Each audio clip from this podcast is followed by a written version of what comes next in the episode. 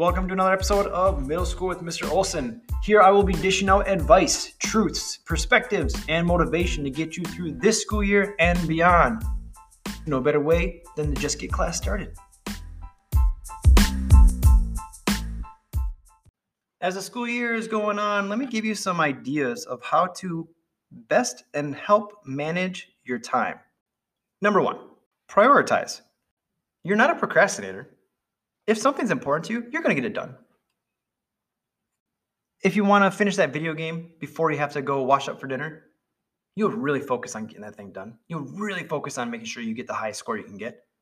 Again, it's a priority. You're not procrastinating dinner, it's going to be there, but you're trying to get your video game done first. You're prioritizing this over washing up yet.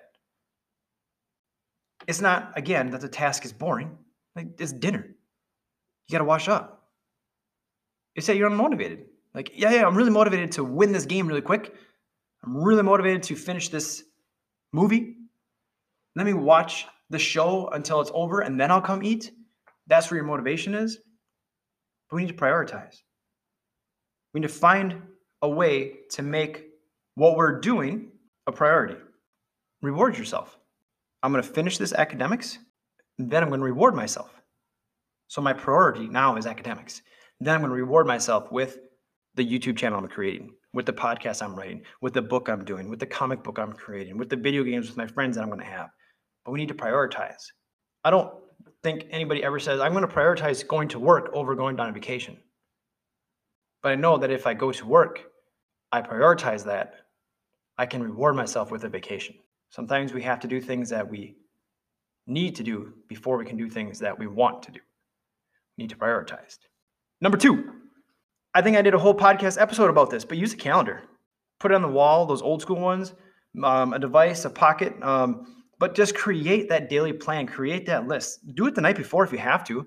That's kind of fun because then it gets some ideas. Well, like, what can I do tomorrow? Or first thing in the morning, start writing things up when you have your, uh, you know, your morning cup coffee or whatever. But then as you go, you can start crossing things off, and then you can keep track.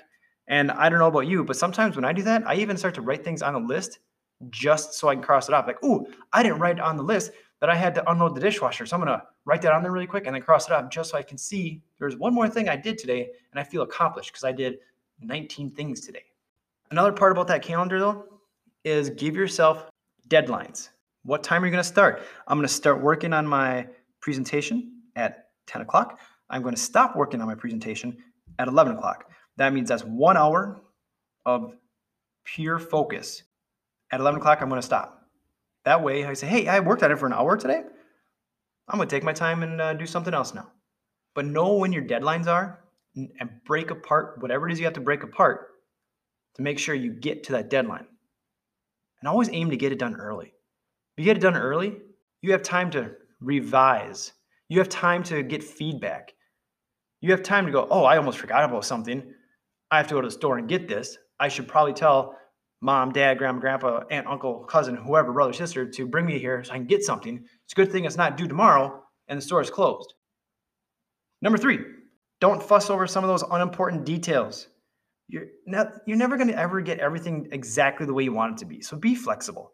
The amount of sprinkles that you put on that Christmas cookie or the birthday cake or whatever, it's not going to be exactly there. And if, if the sprinkles aren't there, they're not there.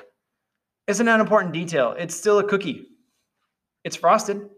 It's still a cake. It's still birthday. But the sprinkles, I'm not going to argue if I got blue sprinkles over pink sprinkles. I'm not going to argue that instead of getting a long john donut, I got a one of those round Persian donuts. Like, still a donut. Some of those unimportant details, let's not fuss over those.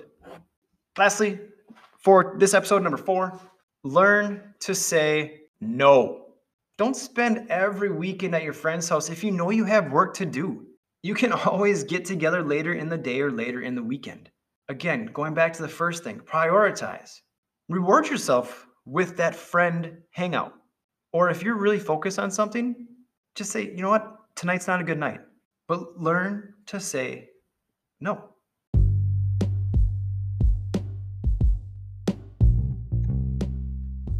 Thank you for taking time to listen to me today. Please make sure you give this episode some stars. Leave me a review so that I can improve on my craft. And be sure you follow me on my Instagram, middle school underscore Olson. That's middle school underscore Olson. Ask me questions, send me ideas for upcoming episodes, and as always, take care of yourself.